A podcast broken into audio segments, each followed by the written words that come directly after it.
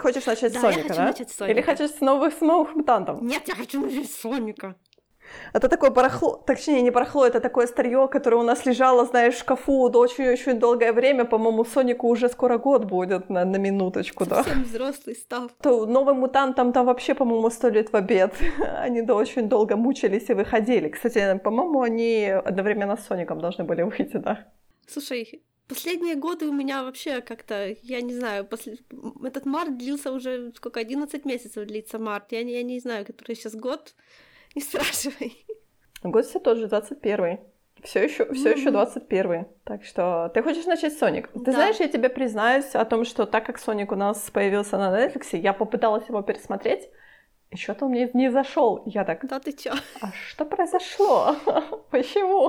То есть я его просто выключила, мне в какой-то момент стало немножко скучно, и я так, окей. Что поменялось? Ну да, наверное, давай начнем с Соника, потому что на самом деле из тех двух фильмов, про которые мы сегодня будем говорить, он, наверное, самый мягкий, самый мягкий и спокойный, и хороший. Слушай, я даже не знаю, что тебе об этом сказать, потому что всё сложно. Ну в каком контексте всё сложно? Подожди, уточни, пожалуйста. Очень много всего сложного тут. Как давно ты знакома с Соником? Ну, какое-то время, скажем так. Я не могу сказать, что вот я помню те старые древние времена, когда я была маленьким ребёнком, и я познакомилась с Соником. Ну, я играла, по-моему, в Соника на Сеге в своё далёкое детство, но так, чтобы я была его фанатом, да нет, никогда. Знаешь, а вот я-то, когда была маленьким ребёнком, у меня есть воспоминания о Сонике, потому что по УТ-1 шли переключения Соника, там, где были только он и Тейлз, и работник, и два его дроида, робота, простите, это у меня все еще «Звёздные войны». И мне этот мультсериал очень нравился, а потом его заменили в трансляции, то есть он, типа, ничем не кончился, и потом они вместо него пустили какое-то, как мне тогда показалось, эджное дрочево, хотя я тогда еще не знала такого слова, простите, но да, мне оно сразу не понравилось, там у Соника была какая-то антропоморфная... девушка в кожаной куртке. Короче, там как было какое-то дистопическое будущее. Я не помню, как это называлось, я не узнала, как это называлось даже сейчас, потому что мне всё равно. Хотя я знаю, что этот мультсериал фанаты Соника многие любят, но мне не понять. Вот. А в игры я, конечно, не играла. Я узнала о том, что Соник — это персонаж игр только, ну, скажем так, недавно. Что очень странно, правда? Но тебе это простительно, ты говоришь, что ты вообще как бы в этом... Я ни одной серии мультсериала не видела, поэтому я как бы... В данном контексте я подхожу к Сонику, скажем так, с чистого листа, потому что я знаю как бы канон поверхностно, мне никогда не было интересно, потому что, простите меня, синий ёжик бегает очень-очень быстро, хорошо... Теперь уже, зная историю всего этого дела, да, теперь же мы знаем, что Соник появился такой весь из себя эджи, потому что его делали в противопоставление Марио и прочим нинтендовским франшизам, которые все были такие милые и хорошие, и такие, как они... Но они себя не называли детскими, но когда пришёл Соник, он сказал, что это всё для маленьких детей, а для крутых, чётких пацанов есть Соник, который против системы. Не пацанов, а подростков, пожалуйста. Ну почему ты сразу на гендеры указываешь? Потому что я смотрела все документалки и всё видела. Они просто говорили, что они ориентировали Соника более на взрослую аудиторию, это значит там 12-13 лет, да, в противопоставление к Нинтендо. Да, более взрослая категория. Очень взрослая. Ну, более взрослая аудитория, да. Как бы как таковой персонаж, это, знаешь, это как прошлогодняя, не прошлогодняя, мы уже 21 год, позапрошлогодняя экранизация, да, Пикачу.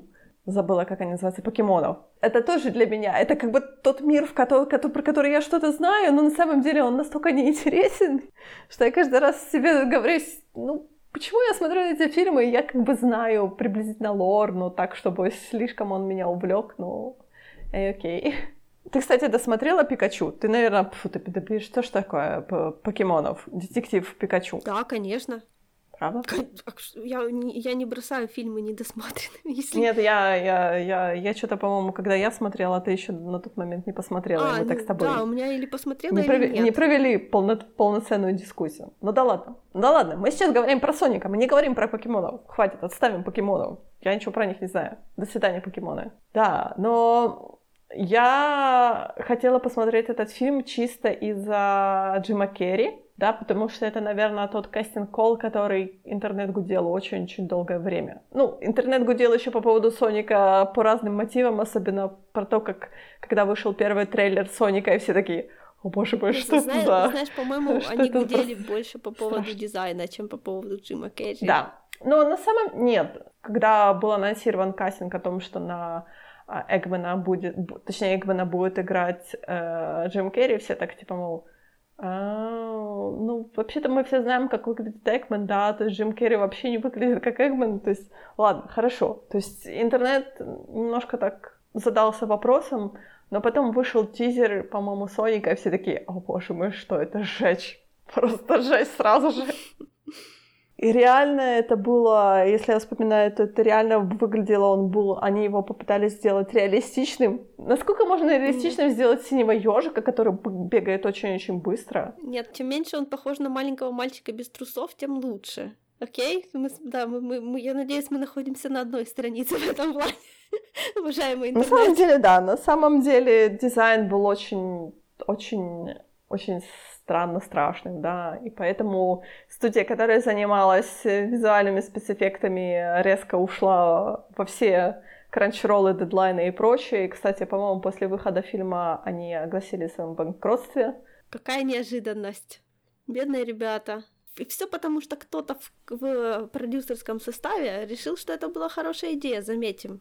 Предполагает о том, что просто первый тизер, они как бы хотели попробовать аудиторию, то есть они выложили вот те кадры, да, с более реалистичным Соником, и не посмотрели на реакцию, реакция была мега отвратительная, да, о том, что люди сказали: «Большое и жирное, нет, это будет выглядеть очень страшно».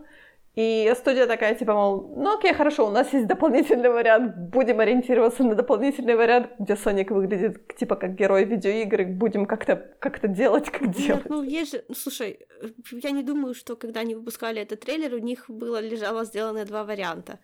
Серьезно.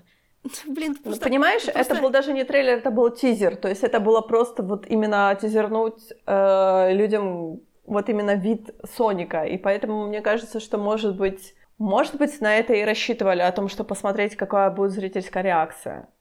Потому что до выхода фильма, по-моему, было приличное время, там что-то то ли 7 месяцев, то ли что-то еще, и, по-моему, они после этого еще передвинули. Я верю только в две версии. Версия первая. Они на серьезных щах делали фильм таким, как они его делали, как они показали в тизере. Потом им, конечно, как бы это помягче выразиться, в интернете рассказали, что они неправы, и они срочно все переделывали. И вариант второй, менее реалистичный. Что они изначально делали фильм таким, как мы его видели, но сделали специально тизер такой, чтобы все обратили внимание, чтобы все сделали мемы и всё такое, а потом они типа: «Хоба, у нас есть лучший вариант». И все такие: «О-о-о». Но второй вариант — это, хороший вариант на самом деле. Я больше верю в первый, что они просто, тупые. Но это очень странно, потому что... Зная, как происходит это все, есть тестовые показы, то есть это все собирается аудитория, которая это все дело показывает, и я сомневаюсь, что... То есть аудитории показали того реалистичного Соника, и аудитория сказала: «Да, делайте, окей». Смотря кому они показывали. Он даже, мне кажется, даже людям, которые Соника даже не знают, что это такое, мне кажется, что он бы выглядел очень крипотно на самом деле. Ты так, не знаю, это на своих родителях можешь проверить, показать им обоих и сказать, какой им больше нравится.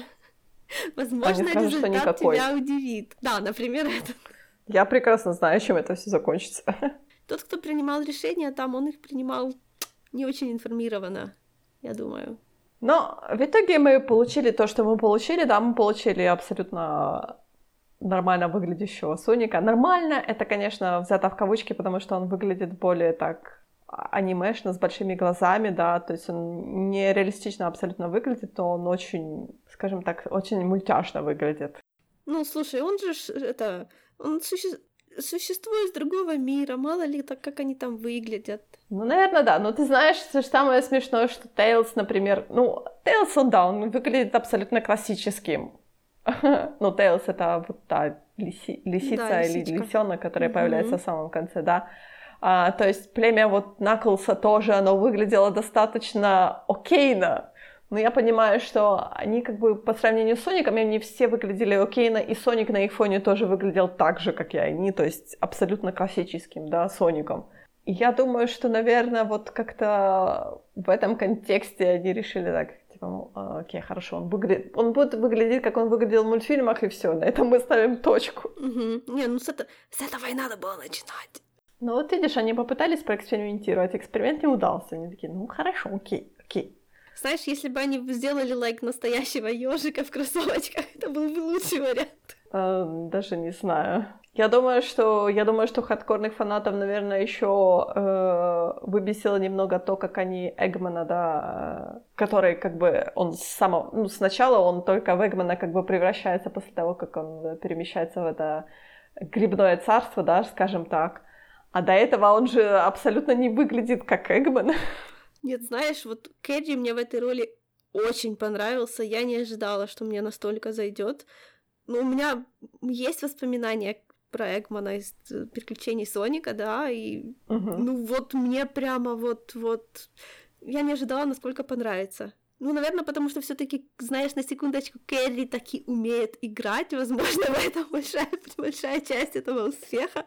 На самом деле, да, потому что этот мультфильм, он выигрывает, наверное, за счёт того, что там есть Джим Керри, который достаточно вытягивает этот фильм, то есть на него очень приятно смотреть. Да, Керри работу наполовину не делает. Потому что как-то, честно говоря, вот персонаж Джеймса Марсдена меня так немного... Я постоянно так задавалась вопросом, что он тут делает. Ну, слушай, у меня такое ощущение, что Марсден после его печальной циклоповской карьеры стал тем чуваком, которого зовут фильм с говорящими компьютерными животными. Наверное. А он берёт, потому что у него, не знаю, есть долги перед наркобаронами, или я не знаю, в общем. Ты именно задаёшься вопросом, что он тут делает, потому что он как-то так, ни к чему абсолютно. То есть я понимаю, что у нас должен быть, вот опять-таки поднимается вопрос о том, что у нас должен быть персонаж-человек, которому нужно, да, сопереживать, который типа находится рядом с персонажем, который абсолютно не человек. Но это же Соник, то есть Сонику, наверное, не нужен вот этот человеческий контрапарт, да, который будет его каким-то образом оттенять. Нет, не нужен. Абсолютно. Гораздо бы лучше этот фильм смотрелся, если бы у Соника появился, в кавычках, человеческий контрапарт, только когда он попал в большой город, где он снова бы стал, да, там типа был маленький, он попал в маленький городок, он там как бы сам вырос, да, то есть он там освоился. А если бы он уже взрослый попал бы в такой большой, то, не знаю, мне больше понравилась семья сестры жены Марса. Правда? Да. Хотя это было кринжево, я не буду спорить, но... О том, как они бедную женщину связали, да? Я не говорю, что мне понравилось, как её связали, но мне вот понравилась она и её... Дочка же-то её была, по-моему, да? Да, как она подарила кроссовочки, вот это было очень здорово, по-моему.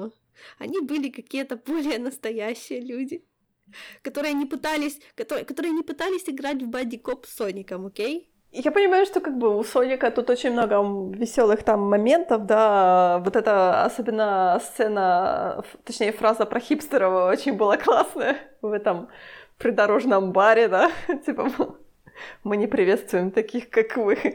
Что значит таких, как вы? Хипстеров, так как вы смеете. Это, наверное, такая фраза, которая меня просто веселит. До сих пор, наверное, это просто, знаешь, такое.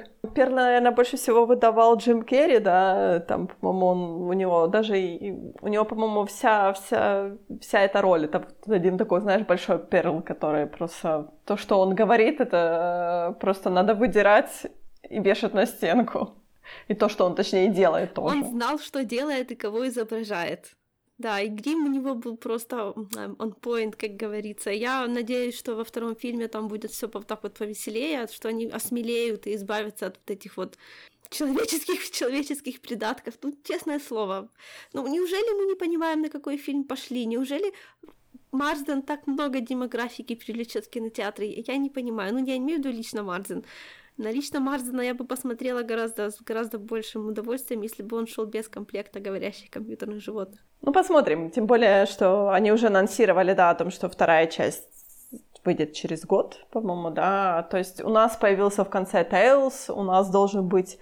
Говорили о том, что у нас должен быть Наклс. Хорошо.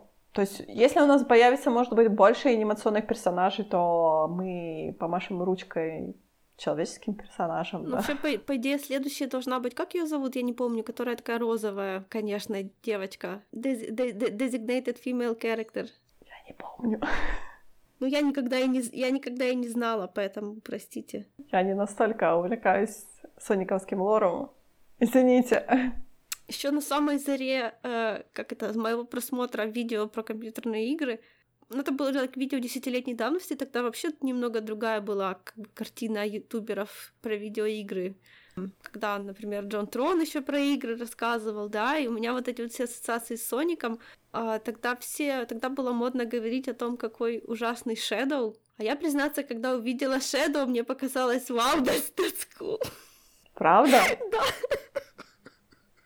Почему? То есть, как это, они сами не знали, на кого это ориентируется, но когда такой красно-черный ёжик тыкает в экран пистолетом, вот это вот на меня было рассчитано. Я не знаю, почему. Наверное, потому что я люблю вот эти вот все, в принципе, замес, когда, ну, допустим, там Росомаха против... Господи, как же его звали? Вот в первом фильме про X-Men, да, то, что у Росомахи было против Саблизуба, это было так, вот, знаешь, как бы вот у них было какое-то такое праймал родство. Они были такими полуживотными, и один как бы хороший, другой как бы плохой. Короче, я люблю такие дихотомии, когда, типа, злая версия нашего главного героя, да, ну, это, конечно, понимаешь, это дурацкий троп, я понимаю. Ну, есть любители его, вот я. У меня сегодня вечер открытие. Я посмотрела больше видео про эту игру, и я поняла, почему у нас такая контроверсия. Ну, знаешь, когда ты просто смотришь про неё, не понимая, ну, вообще, к чему она продолжение, то так непонятно, почему странного, потому что игры всегда... Ну, то есть в тот момент для меня еще было как бы нормальным воспринимать, что игры — это когда какой-нибудь абсолютно никакой мужик тычет кого-то пистолетом. Ну, а в этой игре он ёжик, это уже интереснее, чем всякие белые мужики.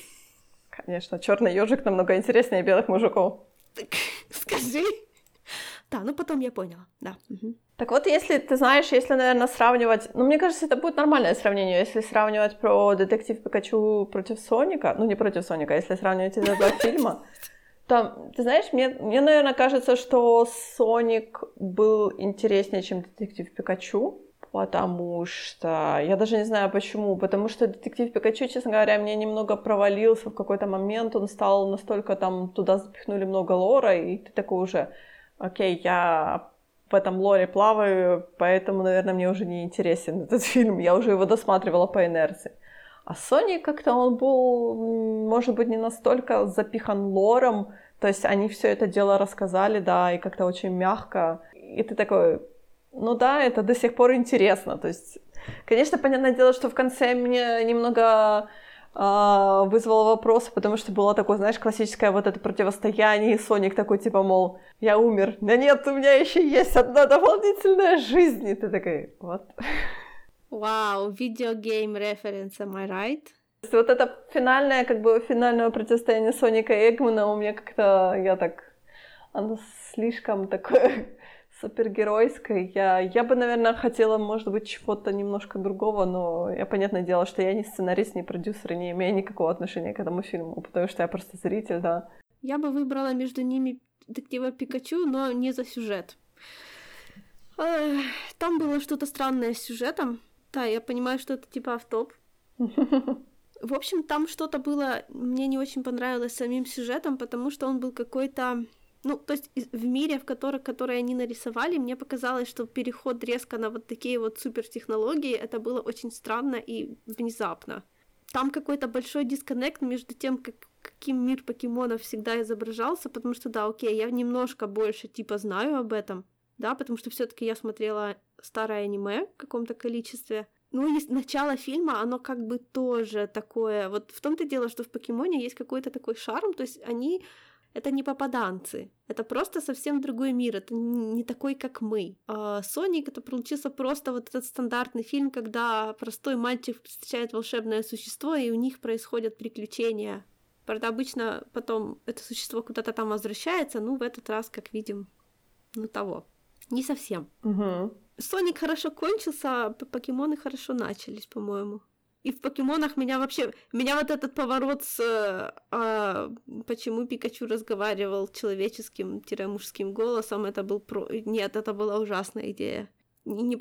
Когда он разговаривал голосом Райана Рейнольдса, это было прикольно.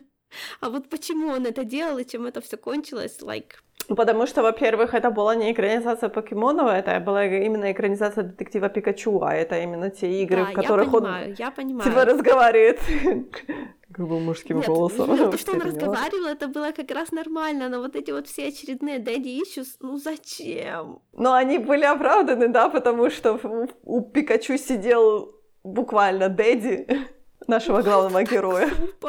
И то, что и в конце они вот этот вот самый лучший гиммик этого фильма, собственно, то, что Пикачу разговаривал голосом Райана Рейнольдса, это все было отменено. И зачем мы вообще сюда шли? Я бы лучше оставила Пикачу, как он был. А Соник кончился потрясающей сценой с Эггманом, считай, которая оставила отличное впечатление. То есть после нее хочется еще. А после детектива Пикачу думаешь, и нахера я это смотрела, спрашивается, чтобы все кончилось ничем. Детектива Пикачу, по сути, там было все, как бы говорила о том, что вторую часть не ждите никогда, потому что мы не знаем, что придумать еще.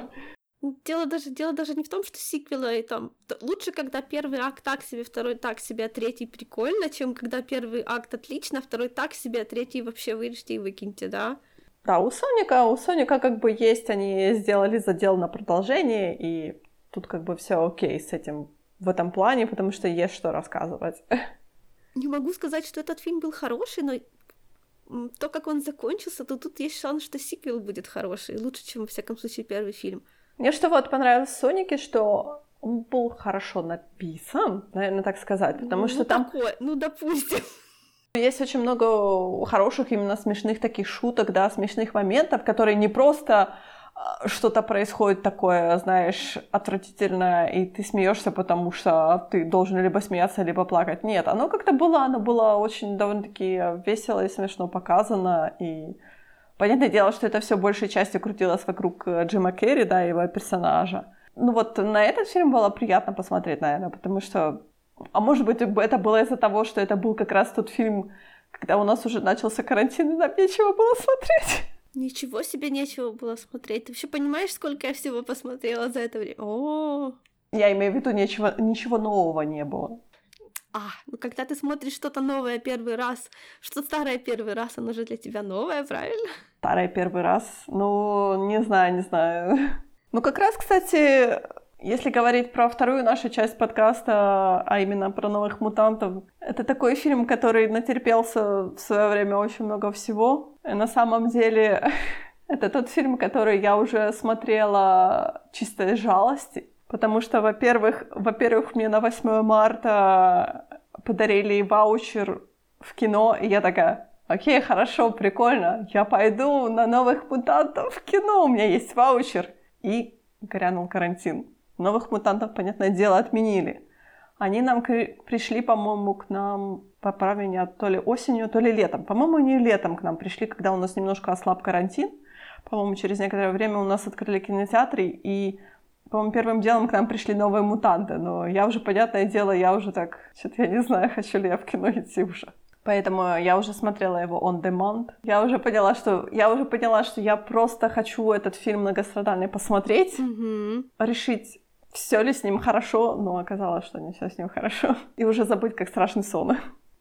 Слушай, страшным сном я бы его, конечно, не назвала. Честно говоря, я его большей частью, То есть видно, что с ним что-то сильно не так, но что именно... Я не знаю, у него какой-то очень такой странный довольно-таки сюжет. Опять-таки, если ты вспомнишь, что они позиционировали «Новых мутантов» как ужастик, но он у них не вышел просто ужастиком. То ли студия решила, что он слишком страшный, потому что они же уходили на несколько решутов, то ли они 3 или 4 раза выходили, то есть премьеру уже переносили, по-моему, то ли они сняли этот фильм, то ли 5 лет назад, то есть он мега старый уже, да. И в этом видна проблема, потому что он как-то так, знаешь, у него американские горки в плане сюжета. И в то же время такое ощущение, что ничего и не происходит толком. Там нет фокуса, там непонятно, что он хочет вообще рассказать. Там нет арок персонажей как таковых. Наверное, кроме Ильяны, можно сказать. У неё есть арка на самом деле? Скажи мне, пожалуйста. Это самая стандартная арка на свете. Она была такая фу противная, а потом, когда в момент нужно было, взять врага за рога и ломануться головой вперед всем помогать, она это сделала. Хотя бы так.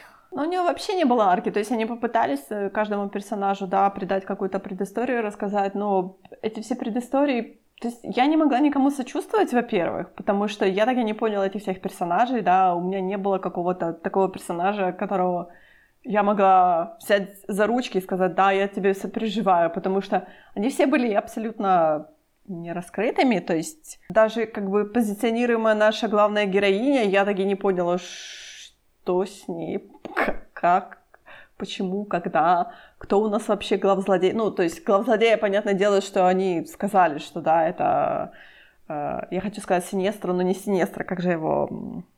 О, боже мой. У меня DC перемежается с Марвелом, и это просто ужасно. Да, я понимаю, их нужно чем-то перекусывать.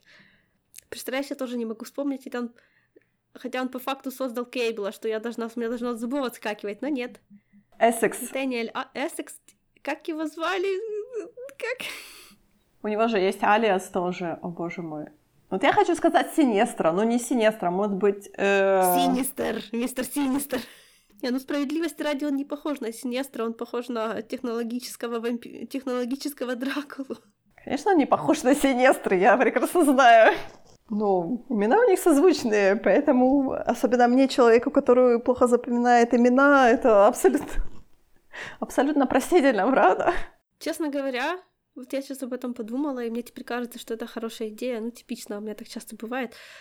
Мне кажется, что то, что они хотели сделать это ужастиком, это не было проблемой. Проблема была в том, что тот, кто хотел сделать это ужастиком, там не было такой сюжетной составляющей, которая могла бы вытянуть этот ужастик. То есть корень происходящего, скорее всего, был тем же, который оказался в фильме, правильно? Ну, потому что по логике вещей-то, да, это же как бы основная... То есть на этом всё было построено. И, скорее всего, вот это вот причины, почему вот эта вот, будем так называть, тёмная сила появилась, это было так... Ну, в общем, если долго нагнетать, а потом вообще то, что ответ, который мы услышим, оказывается очень разочаровывающим, ну, таким, как он и оказался в фильме, то, возможно, они решили, что нагнетать следует меньше и отвлечь, как бы, и насовать туда других вещей, которые могли бы отвлечь, собственно, от того, что главный злодей у вас по факту, ну, никакой. Но я так и не поняла, честно говоря, то есть появление главного злодея, то есть они весь фильм пытались объяснить, что это вот у Мираж, да, это такая её вот сила, о том, что она вытягивает наши все страхи, она делает их реалистичными, но... То есть это один из самых-самых-самых распространённых вообще тропов, наверное, во всей истории всех командных тайтлов. Фэнтезийных, во всяком случае, да и сайфайных тоже. Да, но при этом у нас, как бы, знаешь, вот это есть параллельная сюжетная линия о том, что... Дорогие дети, мы вас тут пытаемся обучить сделать нормальными членами сообщества, а на самом деле нет, мы из вас будем делать убийц, и все такие... Но опять-таки... Вау! Было бы более неожиданно, если бы, как ее звали, доктор Рейес, если бы доктор Рейес оказалась таки с хорошими побуждениями и пыталась им помочь, вот это был бы поворот. Там же, понимаешь, они же там намекали о том, что это всё там промывает мозги и прочее, там же есть мутанты, которые, типа, поддерживают эту всю структуру, да, о том, что Эссекса... Я не могу, я постоянно буду говорить о том, что он Синистер, извини меня, пожалуйста. Синистер. У Синистера вот эта вся эта структура о том, что он мутантов превращает в... грубо говоря, машины для заработка, то есть превращает их в убийцы, которые работают на его организацию и прочее. Но как бы это такой, знаешь, сюжет, наверное, не очень... То есть я вижу о том, что они попытались сделать противостояние, такую, знаешь, параллель между школой Ксавье, да, и вот компанией Essex, да. Но... Я не знаю, может быть, если бы они именно сконцентрировались на том, что вот у нас на вот этих ужастиковских моментах, да, о том, что вот эти все подсознательные страхи нашей всей компании, да, они вылазят и начинают за ними охотиться, но, опять-таки, может быть, это сделано было как-то так немного топорно, что ли. Когда я услышала, что они собираются делать, ну вот, как построен супергеройский командный фильм, ну, вообще должен быть построен, да, это мы должны всех каким-то образом с какой-то стороны узнать, мы должны поставить их в такую ситуацию, где они бы смогли проявить свои характеры наилучшим образом, чтобы они смогли вот за тот короткий момент, который мы с ними проведём, чтобы они смогли наиболее ярко как бы отзеркалиться с ситуацией, в которую их бросили. в процессе они, скорее всего, ну, то есть они это мы это узнаем о них, они это узнают друг о друге, и вначале они как бы еще друзьями не были, а в конце уже становятся, потому что они через это все прошли, кого-то победили, и как бы себя считают, ну это не себя победили, а как бы себя лучше узнали, стали немножко лучше и стали компанией, да, вот стандартный самый, что ни есть супергеройский вот такой сход.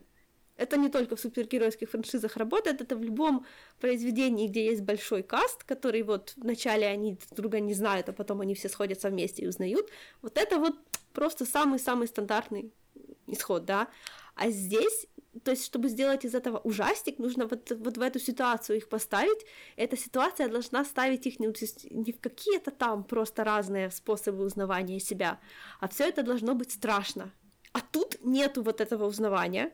Тут такое ощущение, что они собирались, ну то есть они собирались всех их упереть вот в этот вот троп самых ужасных страхов, который, ну все узнают его сразу. И наверняка это смотрелось плохо, потому что, ну то есть нет никакой интриги, что же это их так запугивает, когда понятно, что это они сами себя запугивают. Если с первым персонажем это еще может быть как-то так странно понятно, то со вторым уже становится вообще понятно, и все, которые раскроются после, тоже будут раскрываться по той же схеме. В общем, они могли решить, что это скучно.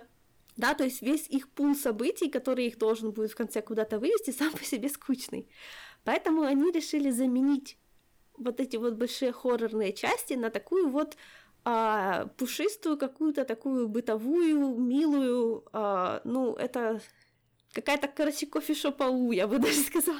Ну, знаешь ли, кофешопау, где они друг над другом, да, харасят друг друга, издеваются, да, у нас тут романтические отношения строятся, да, и всякое такое, я так... Слишком оно, знаешь, как для хоррорного фильма оно было слишком... Я сейчас скажу подросткового, потому что очень много у нас подростковых хоррорных фильмов, да, но я не могу вспомнить именно хорошего подросткового хоррорного фильма. «Факультет».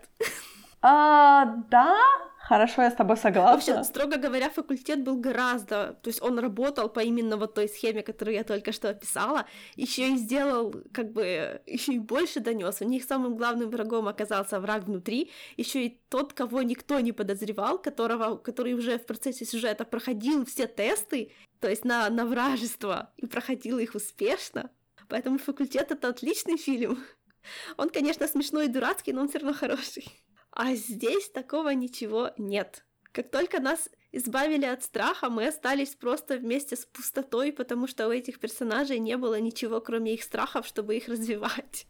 Ты знаешь, на самом деле, самопозиционирование о том, что «Ой, мы будем первой экранизацией комикса, которая будет сделана в жанре хоррор», я каждый раз начинаю щуриться, потому что какое-то ваше понятие хоррора очень... какое-то детское слишком. У них рейтинг весь ушёл в ту кровищу, которая, да, в самом конце, где они этого доктора Рейерс, да, этот монстр съел, и ты такой, не, ну окей, хорошо. Мы показали эту оторванную ногу и этот ботинок, из которого льётся кровь. И на этом всё? Как бы ничего более такого рейтингового я не увидела такого, знаешь, чтобы было такого... Ну потому что не было там хоррора. Фильм, который закончился обоим на кулаках с огромной летучей мышью, это гораздо больше хоррор, я тебе серьезно говорю, там было страшнее, реально, там была какая-то атмосфера саспенса, хотя это тоже клюква-клюквой.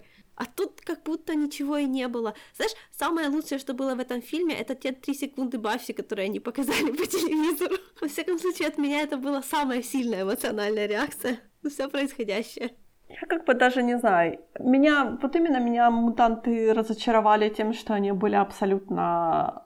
Ты знаешь, вот именно мы говорили когда-то о том, что даже ты понимаешь о том, что ты смотришь фильм низкого качества, да, но у него есть какие-то моменты, которые тебя цепляют, да, он какой-то такой веселый, он фарсовый, он вот чем-то запоминается. Например, «Новые мутанты» абсолютно, он был настолько такой ровно средний и даже вот ниже среднего, что он просто вот, ну, ничем абсолютно не запомнился. Я понимаю, что наверняка уже для студии он был чемодан без ручки, просто чтобы его выпихнуть, потому что, о боже мой, это уже... Мы уже 5 лет с этим фильмом носимся, давайте уже его вот выпихнем в люди, и пусть он там сидит. Пусть он уже провалится 300 раз, но, по крайней мере, мы не будем на него смотреть, на его грустные глаза и думать, о боже мой, что мы еще можем с ним сделать. Знаешь, это как чувак, который 5 лет в одном классе сидит, и его уже выпускают, потому что, ну, уже невыносимо. Вот, уже, да, уже хватит, ты уже просидел, тут у тебя уже есть любимый стул, да. Но это уже надо иметь какую-то совесть. Но я понимаю, что немножко обидно, наверное, потому что они хотели как-то мягко ребутнуть мутантов, да, то есть отойти как-то от того беззубого, скажем так, марвеловского стремления сказать, что у нас в нашей вселенной мутантов не существует, но что-то у них как-то и не вышло. Да, всё это было, мягко говоря, странной попыткой. Нет, ну, знаешь, комиксы полны странных попыток, которые потом никто не запоминает и не считает каноном. Это было с первого дня, так что... Ты знаешь, что комиксы про Капитана Америку были после войны, но до того, как его разморозили, да? А, подожди, после войны, но до того, как его... Да, они были. Был такой ран, который никому не понравился. Поэтому они его закрыли, сказали, что это всё был на самом деле не он, а его там нехороший двойник, и закопали данные навсегда. Не, ну то есть они есть, конечно, но потом он проснулся официально, когда его Мстители нашли. Так что, это было всегда. Ну, в комиксах такое же любят. Ребуты происходят достаточно часто, да, когда вот сценаристы заходят в какой-то тупик, они так говорят, типа, мол, окей, мы устраиваем ребут, и все такие, ей... Просто я понимаю, почему это делают с комиксами, да, потому что это куча параллельных линий, которые пересекаются очень так, ну, то есть сложно, когда у тебя, 15 ранов одновременно, но ты никогда не удержишь это всё на протяжении 50 лет ровно, окей? Это просто издержки, творческого процесса, что-то попробовали, не понравилось, мы его, отменили и пошли дальше, ну, то есть вернулись чуть-чуть назад и начали оттуда. Ну, вот издержка такого литературного жанра, скажем так. Но с фильмами-то зачем так делать? Ну, видишь, они попытались это сделать, и у них, я не знаю, опять-таки, ты знаешь, из той же когорты говорят о том, что не дали свободу режиссёра, а на самом деле студия говорит о том, что видение режиссёра было абсолютно провальное, почему они постоянно его пихали на рейтинг шуты и говорили, что нет, всё плохо. Опять-таки, это тот момент, когда наверняка мы не узнаем, что оригинально. Может быть, там оригинальная сама история была просто плохая, но тогда зачем вы дали на это деньги? Если эта история как-то эволюционировала во время съёмок, то очень странно, да, почему у вас не было человека, который сидел со сценарием и следил, как режиссёр это всё дело снимает.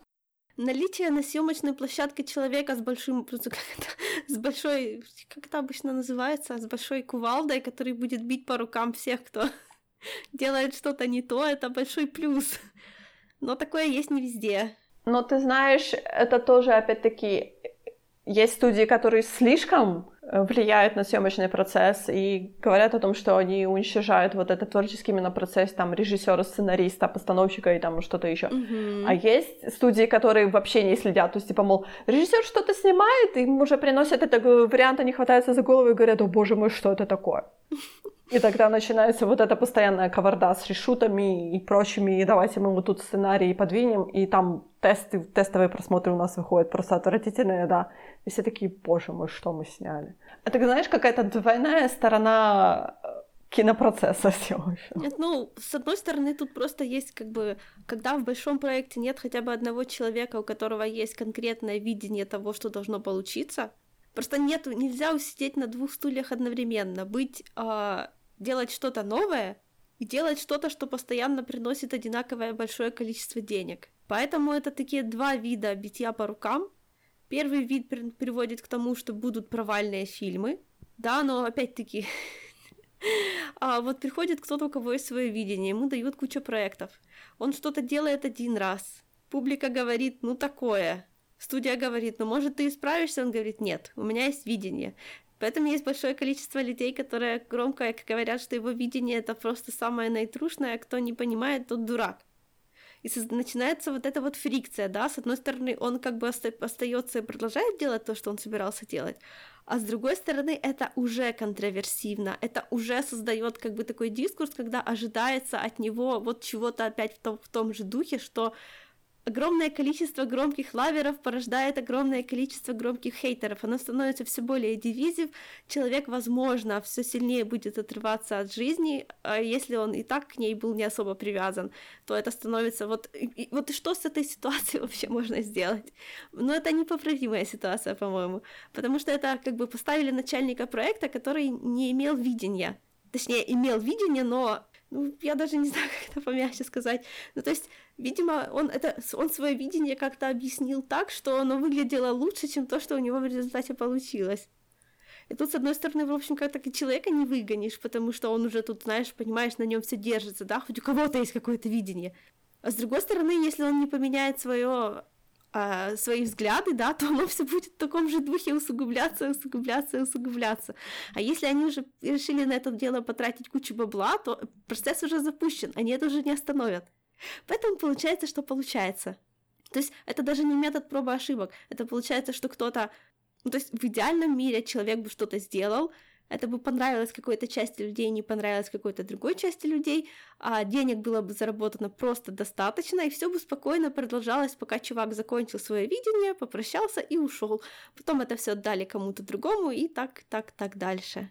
В еще более идеальном мире был бы кто-то, у кого бы было такое сверхвидение, которое бы надзирал над всеми, кто создает части большого проекта кусочками. Но это тоже большая редкость, потому что на такую роль это невозможно найти у человека. Это настолько высокие проектные менеджеры, скажем так, это большая редкость. Понимаешь, вот я сейчас рассказываю про свою работу, если что. Потому что я на это все так насмотрелась. Это все настолько вот связаны вот эти вот процессы финансирования, на то, как большие проекты сложно куда-то вообще разворачивать. Есть люди, у которых есть отличное видение, но которые, в принципе, они вот... Типа, человек слишком хорош в чем-то одном, чтобы его поставили наблюдать над всем сразу. То есть его бы, по идее, неплохо бы поставить наблюдать над всем сразу. Но он же хочет работать только над этим одним, понимаешь, и не заставишь же его. Поэтому это все настолько... Я им не завидую на самом деле, потому что все это увязать, я, конечно, понимаю, что они миллиардеры, им, вообще-то на самом деле пофиг, что я о них думаю, и они живут гораздо лучше, чем я в любом случае, но все равно, это сложная работа. На самом деле у меня тоже есть довольно-таки, простые примеры на работе, когда у нас в одном отделе бывает просто столкновение креатива, да? О, да. Это хуже, наверное, всего, потому что тебе кажется, что вот ты подал свою теорию, вроде как ее опрувнули, а на следующий день тебе говорят, что перевернули все с головы на ноги, и ты такой, окей, то есть я только целую неделю сидел над этим проектом, да, и тут в итоге оказывается, что вы поставили крест просто на мой проект и сказали, что мы идем в совершенно другом направлении, и ты такой, ну хорошо. Ты знаешь, мне кажется, это тоже релевантное такое очень, когда вот просто в одном отделе ты получаешь, да, позитивный фидбэк, потом на следующий день тебе говорят, нет, все отправляется в мусорную корзину. Заказчику не понравилось. Даже не заказчику, просто в какой-то момент тот же человек, который принимал решение, да, ему нравились твои проекты, потом на следующий день, на утро он проснулся, и он понял, что он хочет чего-то другого, и ты такой, well, бывает. Начальник придумал. Мнение даже одного человека, оно может меняться, то есть все может быть прекрасно целый месяц, потом он просыпается в какое-то прекрасное утро, или он там, например, застаёт в пробке, когда едет на работу, и он понимает, что он хочет совершенно абсолютно другой там какой-то креатив увидеть. Тебя уже всё, тебя уже отстраняют, берут другого совершенно человека, и ты такой, ну, хорошо. Не, ну, на самом-то деле, так вот, что же плохо делать, вот так вот отстранять? Потому что, опять-таки, да, тот, кто руководит процессом, должен быть предан делу. Если вы уже запустили большие, серьезные процессы, если уже куча людей это... Короче, я не знаю. С одной стороны, я хочу сказать, что, нужно позволять им делать то, что они хорошо делают, а с другой стороны, если все это само по себе, без чьей-то конкретной вины потихоньку катится в ад, то тоже нужно иметь, силу поставить большой знак «стоп» и сказать «все остановились, бросили, что вы делаете, отмотали на 2 недели назад, начинайте оттуда, забыли все, что вы делали после, придерживаемся там маршрута туда». У меня тоже были такие моменты, когда мне там, например, ты делаешь, то есть даже в те мои бремные годы, когда я была дизайнером, да, когда ты строчишь, клепаешь этот дизайн, клепаешь, и потом тебе говорят о том, что а нет, давайте вернемся к тому дизайну, который был 2 недели назад, и ты с таким же успехом тебе можно сказать, давайте вернемся мы во времени до 2 недели назад. 2 недели уже прошло, все время уже прошло, Ты не можешь вернуть речку вспять, ты не можешь перетянуть это время на 2 недели назад. Это уже такой процесс, который очень сложно как бы вернуться к нему, отмотать время. Ну вот, опять-таки, да, даже вот в этом твоем примере чувствуется, что это большая разница между «вы делаете этот проект для меня» или «мы делаем этот проект вместе». Нет, я прекрасно понимаю, как бы принимается решение, и почему принимается решение. То есть меня абсолютно не задевает о том, что да, я вот этим проектом занималась, потом меня отстранили, то есть меня перебросили, грубо говоря, ну, я тем же проектом занимаюсь, просто меня немножко в другую должность перебросили, да. То есть я уже не креативлю, я занимаюсь просто супервайзингом этого проекта. Но как бы мне немного жалко, мне всегда жалко моего времени, да. То есть то же самое я могу сказать про других. Мне жалко времени впустую потраченного, то есть других людей, потому что просто в какой-то момент кто-то подумал, посмотрел на это под другим углом, кто-то пришёл, сказал, что, а вы знаете, вот тут такое цветовое решение какое-то, ну, какое-то не очень, наверное, оно не будет продаваться. И тот человек так посмотрел, говорит, ну, да, наверное, да, давайте всё переделывать. Я спокойнее отношусь к моментам, когда меня говорят, ну, всё, что вы тут здесь сделала, это было, типа, короче, не то, что мы на самом деле хотим, нужно другое. То есть мне не жалко потраченного времени, потому что, ну как это сказать, когда я что-то делаю, я чему-то учусь, да, всё, что я делаю прежде всего для себя, а не для моего начальства, окей, да, то есть мне совершенно нормально, like, это я как бы чуть прокачалась, и то, что это потом не пойдёт куда-то там, да, в общем-то, плевать, просто есть другие, то есть мне нормальнее, когда в процессе будут переправы меняться кони, чем человек вначале не объяснит, что он хочет, не продолжает, то есть ты его пытаешься расспрашивать, что он хочет, он говорит, что ты всё сделаешь, короче, я в тебя верю, ты всё делаешь, а вот только тогда он начинает говорить, что тут ему не так, и тут ему не так, вот эти вот бесят, просто хочется сразу по роже клавиатурой дать. А когда просто вот, как бы ты просто, знаешь, когда ты маленький винтик, тут нет смысла, ну, выделываться, грубо говоря, да, то есть моя цель здесь не... Когда я винтик, а не двигатель проекта, то моя роль, ну, то есть меня не платят за то, что чтобы я болела за него. Моя роль совсем другая. И я думаю, что во всяких творческих, более, во всяком случае, творческих сферах это всё, ну... То есть чем проще человек относится к тому, что происходит у него вот в этом плане на работе, к вот этим всем переменам, да, и чем больше он думает о себе, вот как не о том, как сколько популярным я стану, насколько меня это всё продвинет, а насколько я больше опыта получу и смогу применить его в другом месте, или в другой сложной ситуации я уже буду иметь какие-то навыки управления с ней, это гораздо важнее. Like, чувак, с тебя не будут спрашивать по поводу того, насколько успешным будет проект, да? Это не моя ответственность сделать его, доводить его до какого-то того состояния, то есть у меня нет видения, я просто винтик. Если у тебя нет видения, и ты не рулишь процессом, я не вижу смысла выделываться совсем. Ну вот теперь, если в контексте говорить фильмов, да, у режиссёра, да, скажем так, есть видение, но при этом он всё равно этот винтик в процессе. Вот это всё, но на самом-то деле, да, у кого больше всего власти в руках? У продюсеров. Потому что они говорят, что делать. Вот человек, который в конце produced by, вот это и есть тот, перед кем все отчитывались. А то, кого он нанял, и как они между собой работали, ну, это уже как бы второй уровень. Ну, тогда всё равно, знаешь, понимаешь, одно дело ведение там режиссёра-сценариста, да, другое дело ведение людей, которые ищут деньги под этот проект. Потому что зачастую это может быть большой конфликт. Потому что продюсеры могут это видеть, либо продюсеры, грубо говоря, они должны вернуть эти деньги с прибылью, да, то есть им важно, чтобы этот проект принёс деньги. Mm-hmm. Как им объяснить о том, что этот проект, например, это просто ведение режиссёра, просто он хочет так снимать, и он не может гарантировать того, что будет большой кассовый результат, да? Ну, не совсем так, просто продюсер, он как бы отчитывается перед теми, с кого берёт деньги на это всё дело.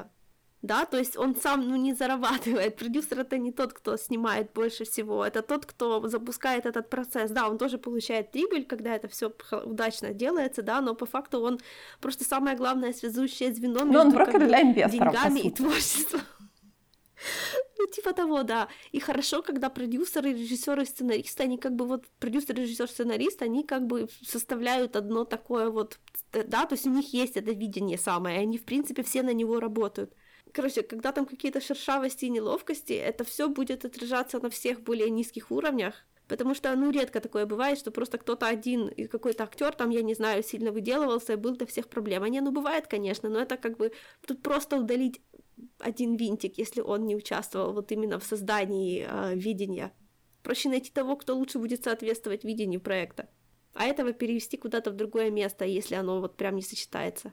Понимаешь, на уровне лайк-журнала, журнальной редакции, не знаю, 10 человек, это все было ужасно. А представляешь, как это все работает в тех, где миллионы людей работают? Ну хорошо, тысячи. Ну, как бы корпорации работают и приносят себе деньги, то есть Дисней до сих пор живет, да, и приносит себе и покупает все остальные студии. Не-не-не, понимаешь, ну вот, допустим, да, корпорация, допустим, в которой я работаю, да, тут тоже есть как бы вроде, нет, мы не продаем креатив, мы продаем более конкретные вещи, а вот те, кто создают, ну, медиа, развлечения, тексты, то есть занимаются, ну, вымышленными вещами, по сути. Вот это, это, наверное, крысятник просто высочайшего уровня, невероятнейшего, потому что там даже нельзя найти правду, потому что это творчество, там оно у всех будет немножко отличаться. У них есть только один, как бы, выбор, да, это находить похожих на себя, группироваться с ними и делать вместе то, что нравится нам. Допустим, 10, 3, 15, 15, 50, все такое. А когда вот это вот оно начинается, корпоративное создание искусства, это все, это просто, это... Ну, мы видим, что сейчас происходит везде, где слишком большие деньги в этом. Корпоративное создание искусства ничего хорошего не создастся, если создастся, только случайно. Предлагаю на этой ноте закончить. Хотя нет, подожди, нам нужно подвести итоги по поводу «Новых мутантов», потому что, да, мы поговорили очень много и всякое такое. Мне жалко этот фильм. На самом деле. Да, мне тоже жалко. Я как раз хотела сказать, что мне жалко этот проект. Это я собиралась сказать. Я понимаю, что он выстраданный, я понимаю, что он просто монстр Франкенштейна, да. Я не скажу, что это будет хороший фильм. Я хотела сказать, что чтобы появлялось что-то новое, нужно постоянно создавать монстр Франкенштейна, и один из них по-любому станет основой нового, ну, не знаю, следующего десятилетия где-нибудь. Так всё работает. Да, но шансы, понимаешь... Шансы о том, что будет создаваться куча, там, 90%, да, вот такого скучного и посредственного кино, и при этом вот эти 10% дадут нам рождение нового франчайзинга, там, да, вот этого целого поколения новых фильмов. Ну, это как-то очень, как-то, знаешь, как играть, я не знаю, как играть в рулетку. Ну, да, но, понимаешь, если не играть в рулетку, то, ну, то как бы ты не выиграешь. А если не играть в рулетку и всегда создавать только те продукты, которые стопудово принесут стопудовые деньги, то никогда не выиграешь ничего нового. Это всё будет просто тупо то же самое. Вообще, Голливуд ходит так по спиралям, они иногда находят какую-то золотую жилу и начинают её яростно эксплуатировать, пока она не истончится полностью. У Линдси Эллис есть хорошее видео про мюзиклы. Когда-то мюзиклы были такими. Мюзиклы, вестерны, вот сейчас супергероика, да.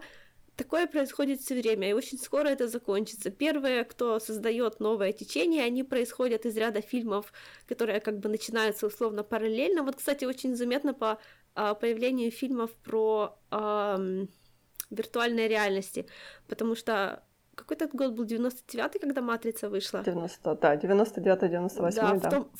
В том же году было несколько фильмов про виртуальную реальность, и мы из них помним только «Матрицу», к сожалению. Мне, например, тот же, какой он там был этаж, 19-й этаж. 13-й. Да, в общем, он гораздо интереснее, чем «Матрица». Но он совершенно другой. Но «Матрица», да, но мы его другой. Не помним. Мы его помним из-за того, что «Матрица». Нет, ну правда, его мало кто помнит, он не принёс денег. Вот это и есть тот проект, который по факту был, ну, отличным. Но из-за того, что что-то принесло больше денег на ту же тему в то же время, он оказался забыт. И не получил той популярности, которую, возможно, получил бы, если бы не было в тот же момент «Матрицы». Но хотя бы это было, ну, все пытались сделать что-то разное в этом направлении, а после «Матрицы» все пытаются делать всё одно и то же в этом направлении, понимаешь? Опять-таки, офф-топиком, я, например, помню, когда была мода на зомби-фильмы, да, на фильмы про зомби, и потом она как-то довольно-таки быстро исчерпалась. Потому что, опять-таки, The Walking Dead пошли. Просто рынок перенасытился, грубо говоря, зомбиями, и все такие, типа, ну, окей, хватит, наверное. То есть вот в жанре фильма ужасов это очень четко прослеживается, да, когда идет вот популярность какого-то монстра, да, там, например. В этом сезоне у нас популярны вампиры, и все так, вампиры, там. В этом сезоне у нас популярны там мумии, и все так, мумии. В этом сезоне популярны инопланетяне, все так, инопланетяне. И вот именно четко будет прослеживаться, когда этот сезон начинается, когда наступает самый пик популярности, и когда это спадает. Но мне кажется, ты знаешь, супергеройка, она чем интересна, мне кажется, что она постоянно, у неё постоянно будет вот это... Я не говорю, что пиковая популярность, да, но постоянно к ней будет интерес. Ну, не знаю. Может, ты так говоришь только потому, что это жанр нашего поколения, считай. Ну, почему нашего поколения? Ну, я не знаю. Ну, вот. Если честно говоря, то у меня супергеройка, наверное, началась с X-Men Брайана Сингера. Ну, хорошо, ты уже, считай, постарше этого поколения, но я, считай, наверное, тоже, ну, условно говоря. Есть же люди, которые выросли на этом всем. Это для них их как бы, вот, ну, я даже не знаю, я пытаюсь придумать, как для меня что, как, не знаю, как для нас всякие мультфильмы и сериалы, которые начинались там по каким-нибудь каналам, шли такими пачками, да. Точно так же, как, допустим, в Америке поколение Disney Afternoon или как в России поколение субботнего утра, у них что-то такое было, я не помню. Я понимаю, что ты хочешь как бы сделать... Ну, мне очень сложно сказать, что я вот именно поколение, которое выросло на чём-то конкретном, потому что я не могу даже сказать, потому что как бы в моём детстве было много всего, к нам пришло очень много всего, да, было и аниме приходило к нам как раз, и «Звёздные войны» к нам пришли в моё детство, да, то есть я, да, понятное дело, что человек постарше. И опять-таки я помню, что первого «Супермена», который просто мне... взорвал мозг, я подумала о том, что, боже мой, на что я смотрю, как это вообще возможно, да, человек, который летает. О, боже, как мило. И поэтому, как бы, когда происходит вот та супергероика, которая есть сейчас, мне нравится видеть что-то другое, что-то интересное, да, когда оно постоянно вот такой какой-то паровоз идёт, это действительно, оно приедается уже. Поэтому, когда вот было вот это время... Вот именно время сейчас, когда говорят о том, что супергероика должна уйти в жанр хоррора, я говорю, да, но, по крайней мере, сейчас, в данный момент, я вижу только одну успешную попытку, это «Болотная тварь». Всё, точка. Всё остальное просто провалилось.